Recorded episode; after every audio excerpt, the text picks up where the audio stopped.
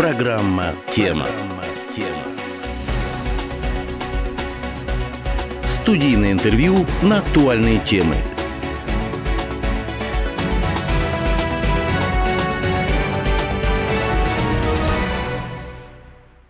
Здравствуйте, в эфире программа «Темы». Сегодня мы поговорим о работе учебных учреждений Белгорода в период пандемии.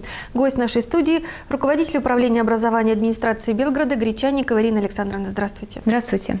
В разгар эпидемии коронавируса и в связи с принятыми мерами школы перешли на дистанционное обучение. Как это происходит в городе Белгороде? Насколько готово управление образования и учреждения оказались к такому испытанию? Вы правы, с 6 числа мы работаем в дистанционном режиме. Все школы города перешли в дистанционный режим работы. Э, насколько удобен этот формат, мы можем судить уже по первым э, результатам. Много вопросов возникает и у родителей, и у педагогов, и у самих детей. Э, много сложностей. Тем не менее, на мой взгляд, все они абсолютно преодолимы, учитывая, что все находятся в одинаковой ситуации. То есть у нас здесь нет ни у кого ни преимуществ, ни каких-либо отставаний. Самое главное, чтобы у детей была техническая возможность использовать дистанционные технологии. Там, где этих возможностей недостаточно, оказывается, мы оказываем помощь. Э, школы и предоставлять э, могут технику детям, и ведется работа, если нет э, интернета, то этот, подключается ресурс. Но в городе таких проблем крайне мало, я бы сказала. Еще один вопрос, который возникает, вопрос развития КТ-компетенций учителей. А здесь, что называется, в таком скоростном режиме все эти компетенции наращиваются. Безусловно, никогда в таком масштабе дистанционные технологии не применялись. Мы их использовали э, разово. В случае, если дети длительно болели, ребенок мог воспользоваться таким, э, такой формой обучения. Ну, а в массовом, конечно, ни разу такого опыта мы не имели. И вот сейчас мы его... с этим, да, были проблемы у виртуальной школы, когда массовый наплыв, и тут все утром открыли и решили приступить к дистанционному обучению, да, то просто платформа не выдержала такого количества чисто технически. А, да, безусловно, была такая а, в первые дни проблема, она очень быстро была устранена, и сейчас виртуальная школа работает. И когда массово зашли все ученики области и все учителя области в эту систему для того, чтобы прикрепить задание, для того, чтобы посмотреть задание, все-таки основная задача, с которой разрабатывалась эта система, это была задача э, администрирования всех образовательных процессов, а не их, э, скажем так, прямое исполнение. Поэтому хочу обратить внимание, что все-таки виртуальная школа – это не контент, не образовательный контент, и он туда не предполагался, не должен был закладываться, и сейчас его там нет. Это один из самых удобных на сегодня сервисов вот взаимообмена заданиями. Площадка обмена информацией. Совершенно правильно. Родителей вернее, детей. Все-таки детей и э, педагогов. Но... Но родителей нельзя исключать из этой цепочки, поскольку на них сейчас, в общем-то, упала такая ответственность и преподавания, и контроля заданий домашних. Сейчас... Я в большей степени, конечно, начальную школу имею в виду, потому что старшеклассники, конечно, самостоятельны в этом вопросе. Тоже недостаточно самостоятельны, как выяснилось, потому что все-таки от родителя зависит, насколько будет организован ребенок, насколько он уже сейчас приучен к самостоятельной работе. Все-таки хотелось бы призвать родителей к тому, чтобы они не подменяли собой своих учеников и не подменяли учителей. А, не должен родитель объяснять полностью задание ребенку, не должен он над ним стоять, когда ребенок выполняет задание, потому что а, вот много звонков на горячую линию связано именно с тем, что родители а, замкнули на себе весь этот процесс, им тяжело, и это абсолютно объяснимо, потому что далеко не все по образованию учителя, не все умеют объяснить, не все знают, как нужно объяснять. Это ну, все-таки компетенция плюсы, учителя. Зато попробовать себя на месте учителя тоже есть возможность у родителей, может быть, претензий станет меньше, взаимных каких-то. Я думаю, что ну, в любом случае всегда трудности людей объединяли. В данном случае я надеюсь, что мы выйдем тоже на такой результат, когда и родители родители, и э, педагоги, и дети все будут стоять по одну сторону баррикады. Но а, хочу сказать, что все-таки это все преодолимо. Кроме виртуальной школы есть другие мессенджеры, через которые можно обмениваться. Есть множество контентов, которые э, содержатся на платформах, и ими можно пользоваться. Первая неделя была трудной. Сейчас этих трудностей становится все меньше. И э, да, до идеала мы, конечно, не дойдем. Я думаю, что мы все-таки э, закончим с дистанционным образованием и перейдем к очной форме. Когда это произойдет, зависит от того, какая будет ситуация в области складываться. Но, тем не менее, не так много даже осталось до конца учебного года. Все-таки заниматься в таком режиме с детьми есть больше возможность у тех, кто находится дома на самоизоляции, но есть категория работающих родителей, и для них организованы дежурные классы. Я правильно понимаю, что такие уже функционируют в школах города? Есть ли вообще спрос, обращение, или все-таки все как-то ищут возможность пока пересидеть дома этот период? Мы имеем возможность организации э, дежурных классов. В основном это классы для начальной школы. Но пока вот э, не заявлялись родители, и э, педагоги убеждают, руководство школы убеждает, что если вы имеете возможность оставить ребенка дома, то лучше ему побыть дома. Но, безусловно, если родители работают, если ребенок остается дома один, ему лучше быть в школе. Мнения самые разные даже у самих родителей. Поэтому мы понимаем, что в каждом случае ситуация индивидуальна, поэтому мы стараемся подходить индивидуально.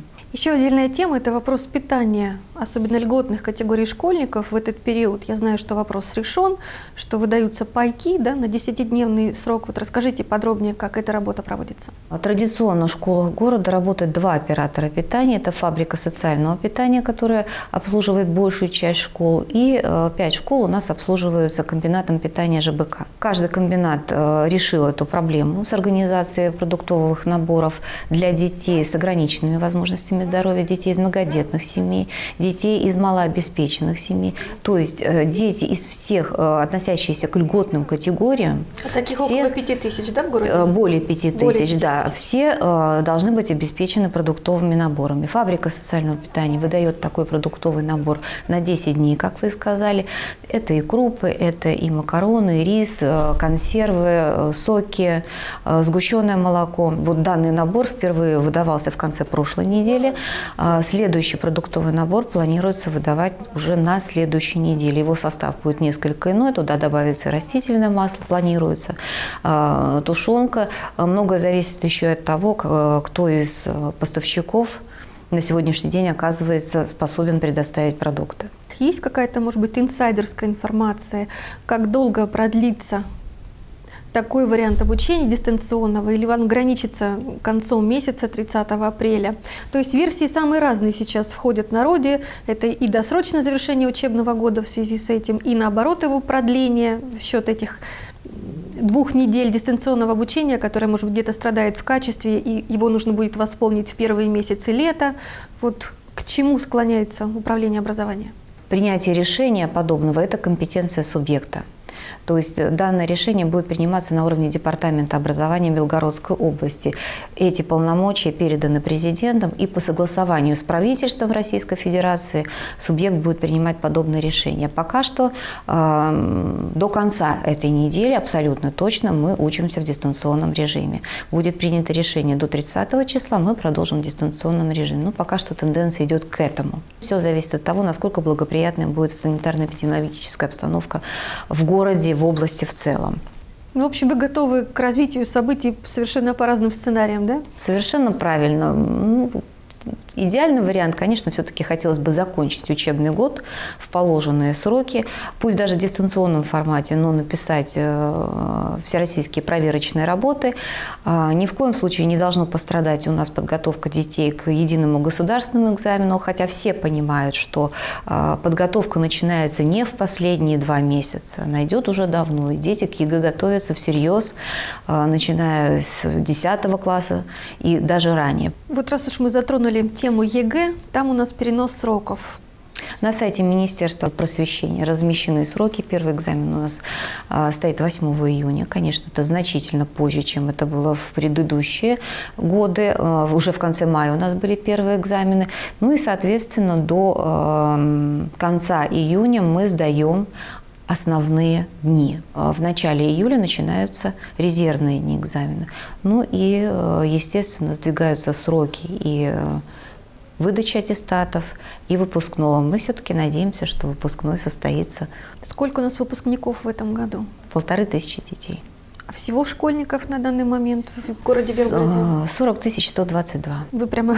Эту цифру я наизусть. Прошу поименно перечислите, да? Увы, нет. То есть эта цифра у нас каждый год приблизительно одинаковая. Чуть больше, чуть меньше.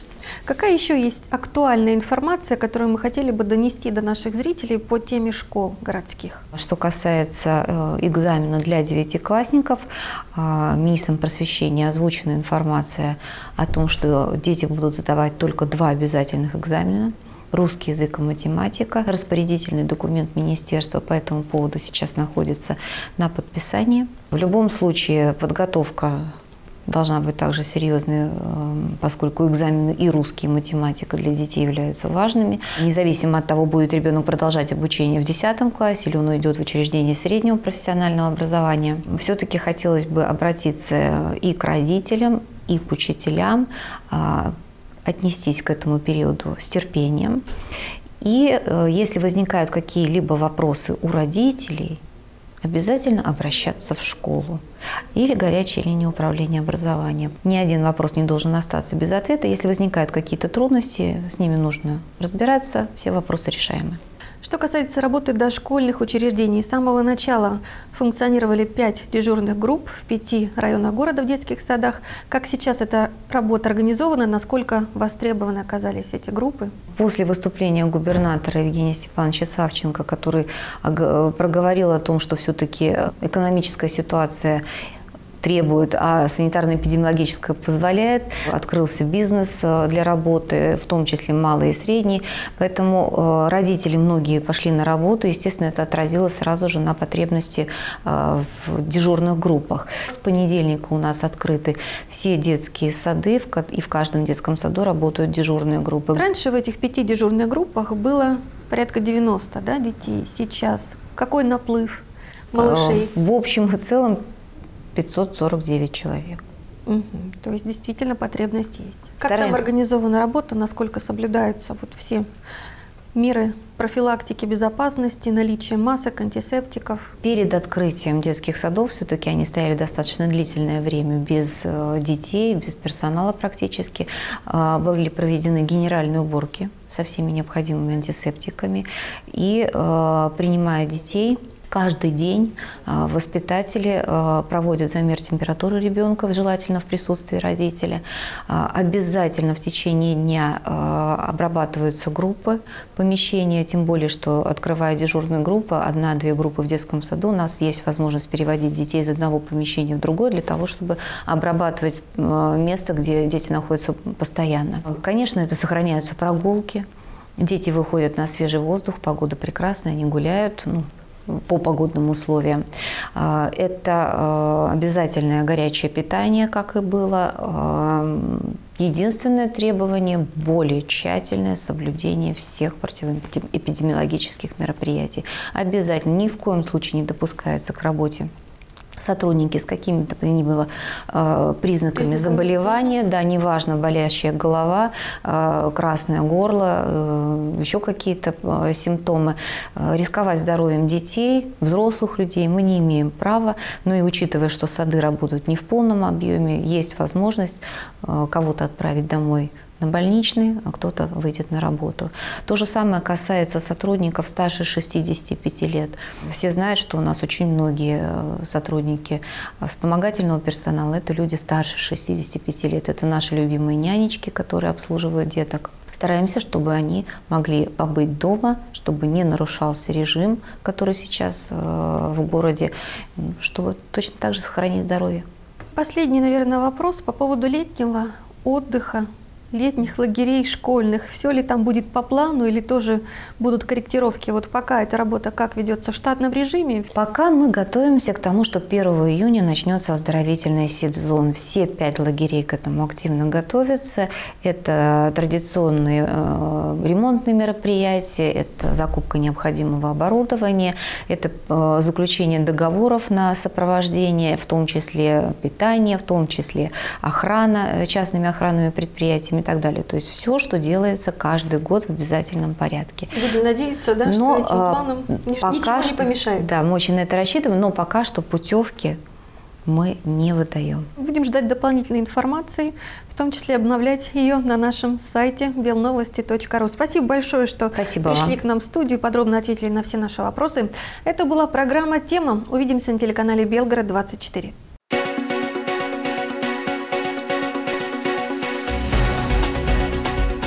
Тема всегда есть о чем поговорить.